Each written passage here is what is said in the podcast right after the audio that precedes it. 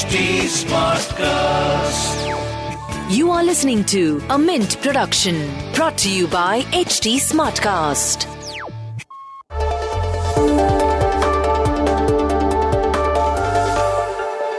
The internet gave us short attention spans. We preferred to like and share content instead of reading and sometimes even watching it. At Mint, we decided to come up with the Mint Primer, which breaks down the big news of today into short, quick, consumable questions and answers. On this podcast, you will find information about everything from cybercrime to RBI's new repo rates. I'm Prasid Banerjee, and this is what happened today. Today's primer is written by Girish Chandra Prasad.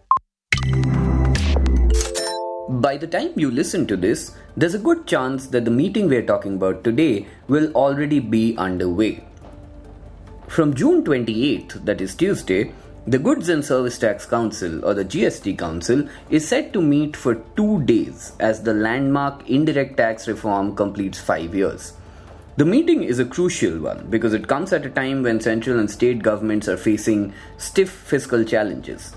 And what we are doing today is examining what the GST Council is up to.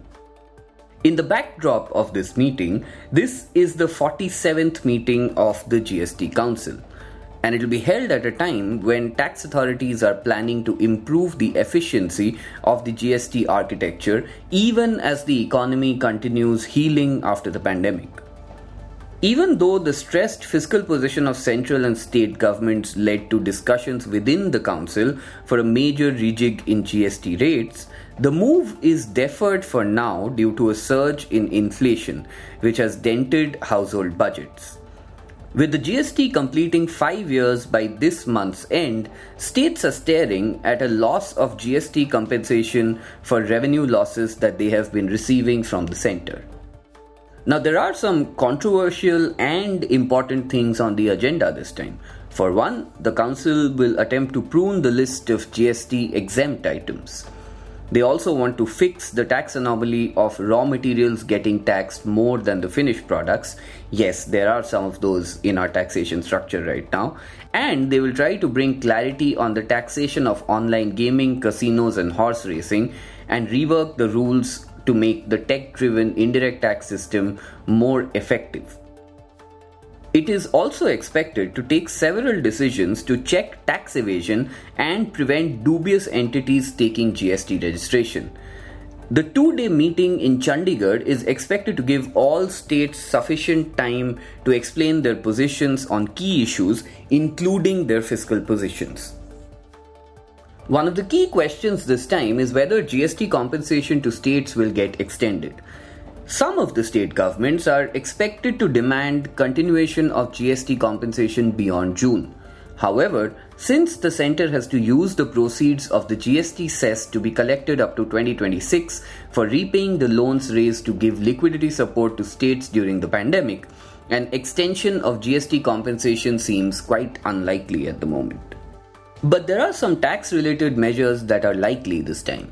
The proposals include raising the GST rate on items like painting, writing, drawing inks, certain knives, spoons, tableware, dairy machinery, and drawing instruments from 12% to 18%. Also, a rate hike from 5% to 12% is expected on solar water heater and finished leather.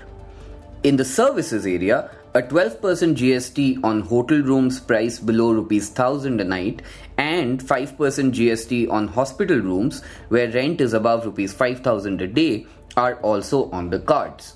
For the gaming sector, that is the online gaming sector, which includes fantasy gaming and gambling and betting and you know horse racing, things like that. For that sector, there is a high chance that a 28% GST will be levied. Refund claims due to duty inversion for some commodities may be disallowed as well. Lastly, over the last several months, the GST Council has steadily raised the reporting requirements for greater accountability and transparency in transactions, transportation of goods, filing tax returns, and in claiming input tax credit. This is done by leveraging the IT infrastructure, which is the backbone of GST. With revenue collections steadily improving with these measures, together with the overall economic recovery, the trend is expected to continue, and experts believe that this will lead to greater formalization of the economy. And that was a quick glimpse at today's front page. We'll see you again tomorrow. This was a Mint production brought to you by HT Smartcast. HT Smartcast.